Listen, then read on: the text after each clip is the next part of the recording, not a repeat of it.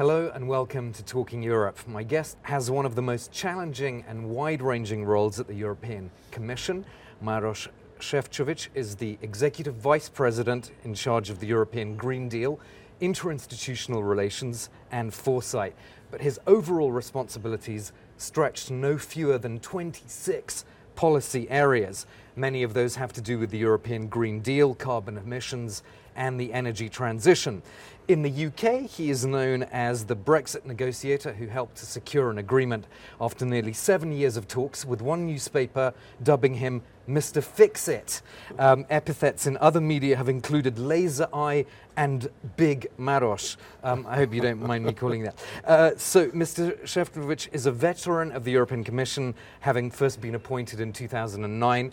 Before that, he was Slovakia's permanent representative to the EU and Slovakia's ambassador to Israel. Uh, welcome to the program. Thank you very much for the kind invitation. So, on the European election campaign, which France 24 is marking the start of our coverage really now, uh, how crucial do you think this election is compared to previous ones? I, I think that uh, with every elections we just see uh, the importance is growing, and especially, uh, let's be honest, I'm uh, European, uh, especially Europeans went through the very difficult five years. We had COVID-19 crisis. Uh, we have wars which are so close to European uh, borders like never since Second World War. And of course, uh, every household is coping with uh, high prices uh, of energy uh, and we are still battling inflation. So it was a very difficult period.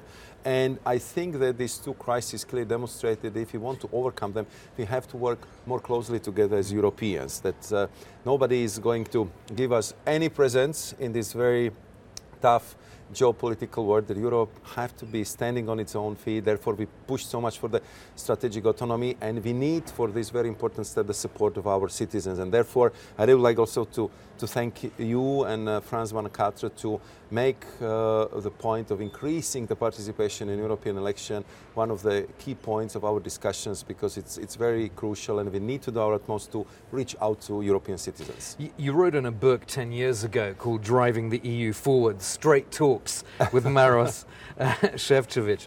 Uh, you said pro EU, e, pro EU forces have to take the lead. There's no alternative, not just as a one off in an election campaign, but between elections. When you see the latest polls with, for example, identity and democracy at the moment, according to one poll, in third place, do you think there's been perhaps a failure of campaigning by pro EU forces between elections? I think that. Uh, um, we feel that there is this increased anxiety uh, among our citizens, and I feel it in our uh, discussions with them, uh, partially caused by this crisis I mentioned, but also uh, they see how the world became rougher place. Uh, they are afraid about the future of their children, not only because of the climate crisis, but also about the avail- availability of the jobs, if the, if the people have the right skills. So it's, I would say, a lot of uh, um, very difficult issues which are kind of piling up uh, on, on every family. And therefore, I think uh, that more engagements, more dialogue with the citizens, more outreach is uh, indeed very, very necessary. And, and the fact is that we've been doing a lot of firefighting, a lot of crisis management mm-hmm. Over the last uh, five years. And by actually, I think, doing very, very decent job, we increase the expectations of our citizens. If you could deal with, uh, uh you know, uh, uh, the common purchase of, of vaccines, why can you do more with the common purchase of gas? You know, if, if we manage to deal uh, with uh, making sure that Europe would be united in our discussions uh, with the UK or demonstrated that strong support for Ukraine. We want you to do more. And therefore, I would say the expectations have been really growing over the last four or five years, and now we will have to also uh, have that very honest discussion with the European citizens. We could do more if we would have a political support, if we would have also a little bit more financial means for everything what, what is expected. And that would be, I would say, uh, the task for all of us uh, between now and the European uh, Parliament elections. Let's talk a bit, a bit about the Green Deal, because obviously a lot of your responsibilities in the Commission have to do with that.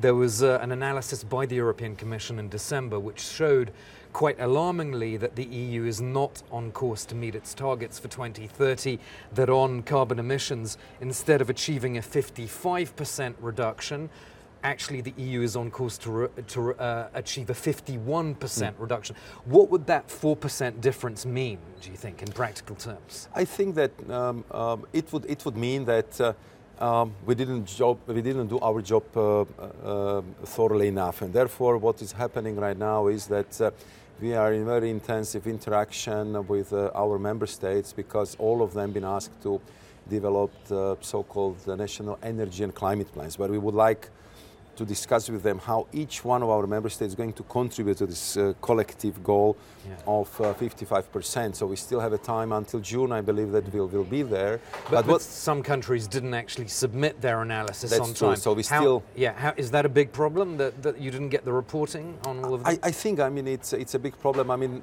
you might have, you know, uh, different reasons for that. Some you just have uh, elections, you have a new government, or the new government is, uh, formed. So I don't think that it's some kind of uh, deliberate uh, omission. So usually there is a political reason behind that. But but the fact is that what we what we really need uh, now is to share the, the expertise and to work on this common common ambition and uh, also to bring much more in the citizens, uh, the businesses, industries, and I would say also farmers, because because now we are getting into the next phase of the Green Deal. We roll out our legislative plans.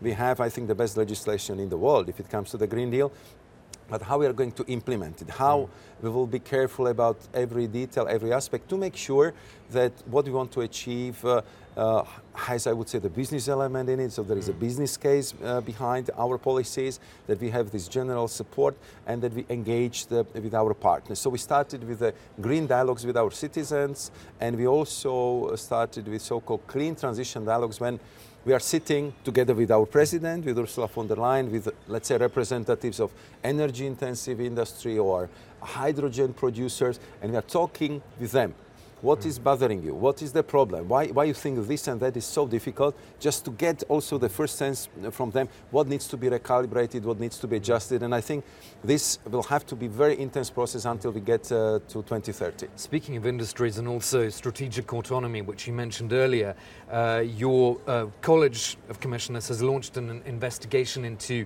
cheap Chinese electric vehicles uh, flooding, according to what some would mm. say, uh, the European market. Are you in favor of tougher action against China? I think we, we have to be very clear on, on this one. We cannot, uh, uh, let's say, afford second, uh, second solar panel story. I mean, it was our innovation, our invention, uh, and then uh, because of the, I would say, dumping policies, where uh, heavily subsidized uh, panels from China completely wiped out uh, our solar industry. In Europe, we cannot repeat the same in such an important segment uh, of our economy, how the car industry. And, and I want to make sure, and together the whole College of Commissioners, I'm, and, and, I'm sure that also leaders of Europe, that the best, safest, uh, the most sustainable cars in the world will continue to be manufactured and made in Europe.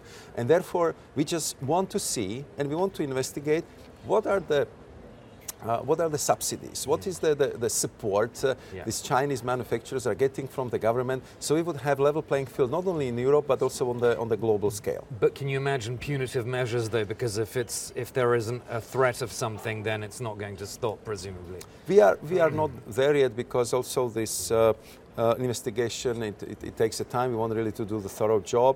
Uh, we are also uh, communicating uh, on, on uh, this on, different levels, also with our Chinese uh, counterparts. Uh, we just want to have a, a, fair system. But of course, if we would see that there is a persistent, huge subsidies policy toward uh, you know, providing uh, uh, this assistance to the Chinese car industry at the expense of European manufacturers, we will have to act. Okay.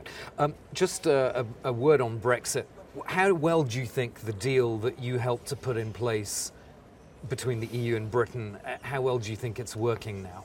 I have to say that there is clearly a sea change uh, in the mood and quality of relationship between uh, UK and uh, European Union. I mean, we had very difficult times uh, uh, since the referendum on, on, on, Brexit, and I'm, I'm very glad that the last year we found a solution in the form of Windsor framework. It, it dramatically calmed down the atmosphere.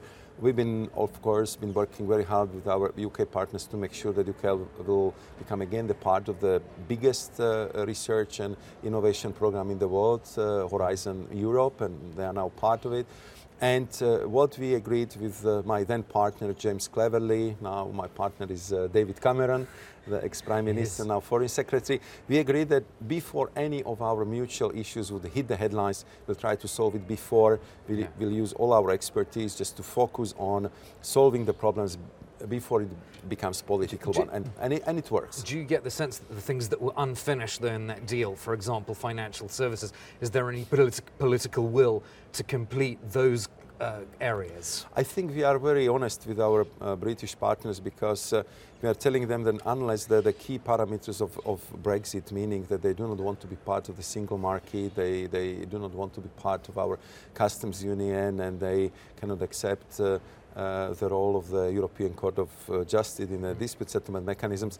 The trade and cooperation agreement is the best uh, we have. It's, I think, very wide-ranging uh, agreement, and I have to say that we are still exploring the full potential for closer cooperation in different areas. So we'll do our best, but once the parameters are there, there would be, I would say, the natural limitations of how far we can go, even with the best political will. We'll have to end it there. Thank you so much for being my guest. Maros Šefčovič, who is the Executive Vice President of the European Commission. Thank you for watching this interview, and I'll be back after a short break for the second part of Talking Europe.